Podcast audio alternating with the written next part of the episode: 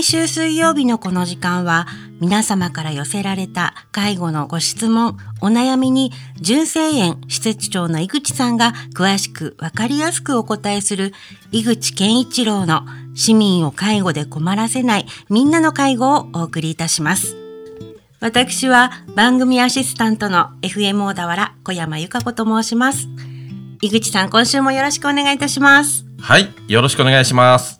今回は小田百合子さんに登場していただきます。小田さんよろしくお願いします。よろしくお願いします。はい、えー、今回はですね、えー、電話での、えー、出演ということで、はい、はい、今、えー、千葉でしたっけ？はい。千葉と小田原をつないでおりますけれども、今回小田さんに出演しただしていただく中ではですね、あの、一つね、意味がありまして、小田さん、新たな本を出版されたんですよね。あ、はい、そうなんです。はい、あのー、はい、はい、1月31日に、ラブ &SDGs 車椅子でも諦めない世界を作るのタイトルで出版させていただきました。はい、このタイトルに込めた思いっていうのは聞いてもいいんですか？そうですね。今私たち WeLog という団体をやってるんですが、みんなで作るバリアフリーマップというアプリなどを開発運営してるんですけど、そうしたあの今私重度障害者なんですがこういった活動ができるのも全部ラブとか愛とかまた SDGs にかける思いがあってどんどん突き進んでいけるんだよなっていう そういう活動のまとめなどもあのすごく書かせていただきました。はい。これあの小田さん3冊目ですよね本。ああそうですね。はい、はい、今までどんな本出されたんです？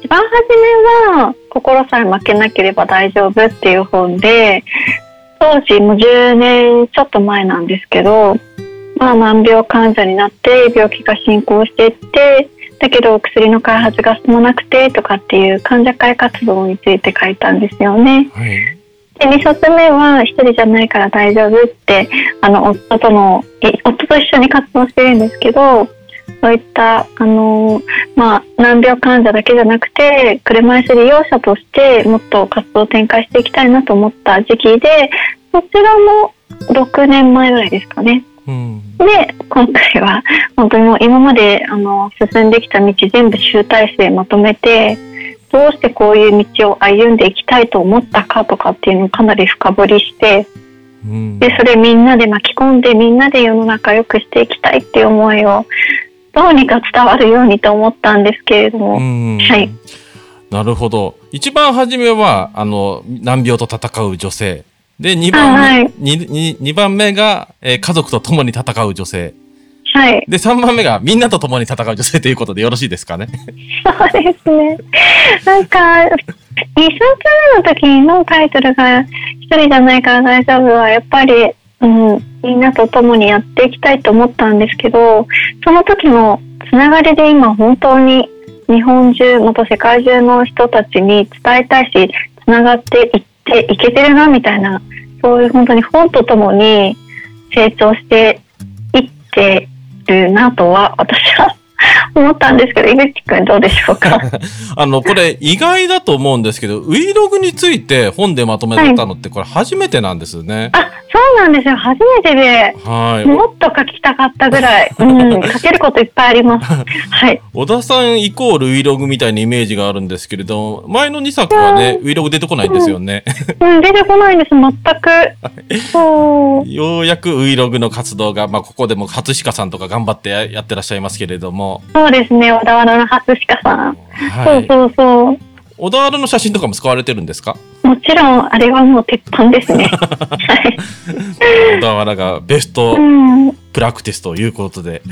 そうですね。あの、どこで講演させていただくときも、やはり、小田原の純正園で撮影させていただいたあの写真は必ず出てきますね。ありがとうございます。ありがとうございます。なかなかね、このオミクロン株の急拡大で、はいえー、小田原に来てねって言いづらい環境ではあるんですけれどね。ああ、行きたいですね。行きたいですし、またイベントやりたいですし、やっぱりあの小田原はかなりあの全国的に見ても Vlog の活動を盛り立ててくださっているところなので、いろんな方に知っていただきたいなと思って、はい、紹介するようにしてます。はい。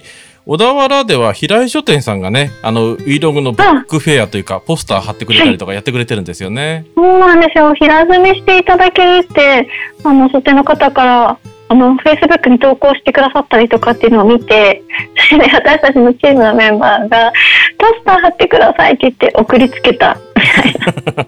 そういうの聞いております。はい。すごい。はい。ね、純正でも貼ってますけどね、あの、Vlog を通して町おこしとかしちゃいましょうか。してほしいです、本当に。なんか街全体が暖かいっていうのをかなり印象を持っていただけるんじゃないかなって思います。はい。いつか小田さん、小田原に移住しなきゃダメですね。ああ、いいですよね。ご飯美味しいし、空気美味しいし。ね小田原でなんか印象に残っている食事ってありますか？えっと、アジフライ？ほう。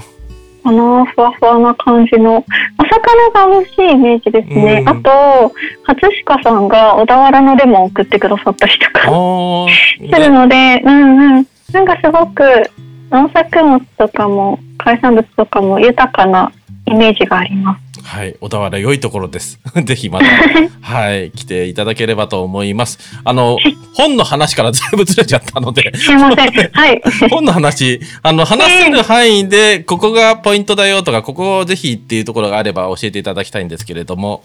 ポイントとしましては、赤羽前国土交通大臣と対談させていただいたんですよ。はい。すごい。大臣と対談。そうなんですよ。すごいことですよね。去年の8月頃にはい。対談も出せていただいて、まあちょっと時期は経っているんですが、当時、国土交通大臣だったんですようね。その時期に、はい、いろいろバリアフリーに対する思いを聞かせていただきました。うん。そういえばね、あの、去年でしたっけ？なんか大臣と一緒になんか新幹線乗ってるみたいなニュース僕、たまたま見た気がしたんですけああ、ど。そうです。4月、はい。大はい。臣が、あの、本当先頭を切って、今まで車椅子利用者が複数台、新幹線を乗る場合は、あの、一緒にスペースが足りないため乗れなくて、うんな。ので、あの、まあ、じゃあ何分後のに乗りますね、みたいな感じで、現地で集合とかだったんですけど、そう、大臣のおかげで6台車椅子が乗れるように、すごい広いスペースを新幹線内に確保してくださったりという、かなり改革を進めてくださった方でした。うん。そういうお話とかも載ってたりするんですか？はい、もちろんもちろん、はうい。んあとはね、ジャニーズの松潤さんがなんか出てるっていう話は聞きましたけれども。あの、はい。あの、とても本当に光栄で、これはなかなか使わせていただけないようなレベルのものだとは思うんですが、本の中にも写真を掲載させていただきました。なかなかジャニーズと会えませんからね。そうですよね。まだなんかちょっと信じられない感じですよね。あったんだよなっていうのがまだ、バーバーバーって夢のような感じで。ジャニーズも出てくれば、国土交通大臣も出てくる。なんかすごい本ですね。そうですね。あともう一つはやはり、あの、冒頭に、はい。すっごい驚かれるんですけど、はい。100, 100ページのは漫画をはい掲載させていただいております。い。なるほど。普通の本かと思いきや実は漫画だったっていう感じですか？3分の1ぐらいは漫画ですね。松潤は漫画じゃない。あ、違います。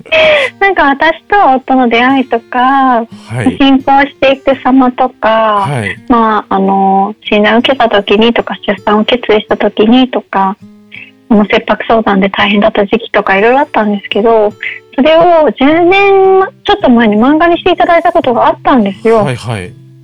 でコンビニとかに、あの、はい、置かれるようなものだったんですけど、単行本にはなってなくて、うん。で、まあ、一時期見ていただいたんですけど、そのままちょっとあまり目に触れる機会がなかったので、ぜひ掲載させていただきたいと、あの、漫画の本の出版社、竹橋書房さんにお願いしたら、うん。OK いただけたのへで、ー。栗林瀬奈さんという、本当に少女漫画を描かれる方なんですけど、はいはい。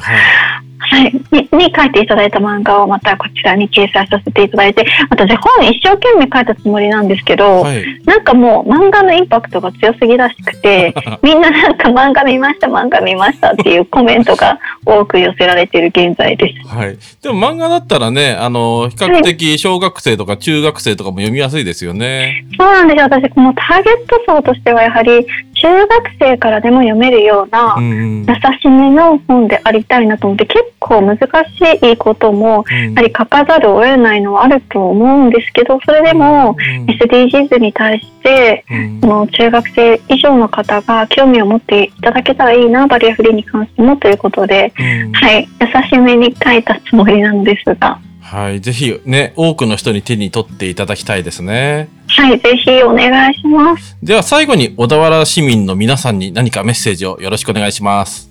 あそうですねあの本当に何だろうリップサービスではなくて B6 って全国でバリアフリーを推進するためにいろんな方が関わっていただいてはいるものの小田原は本当に日本の中でも最先端を行っていて街中をどうやってバリアフリーにしていこうかという視点で市民団体さんが一生懸命やってらっしゃるんですよね。なので本当にこれからもっと小田原を盛り立てていただきたいと思ってこのラジオ聞いてる方はバリアフリーに関心ある方が多ければいいなと思うんですけどはいあのコロナに負けず自分にできることをあの着実にというかコツと進めていただきたいので Vlog も活用していただきたいと考えております。はい。小田さんどうもありがとうございました。はい、ありがとうございました。は井口健一郎の市民を介護で困らせないみんなの介護では、介護に関するご質問、ご相談をお待ちしております。メールは fmo.fm- 小田原 .com。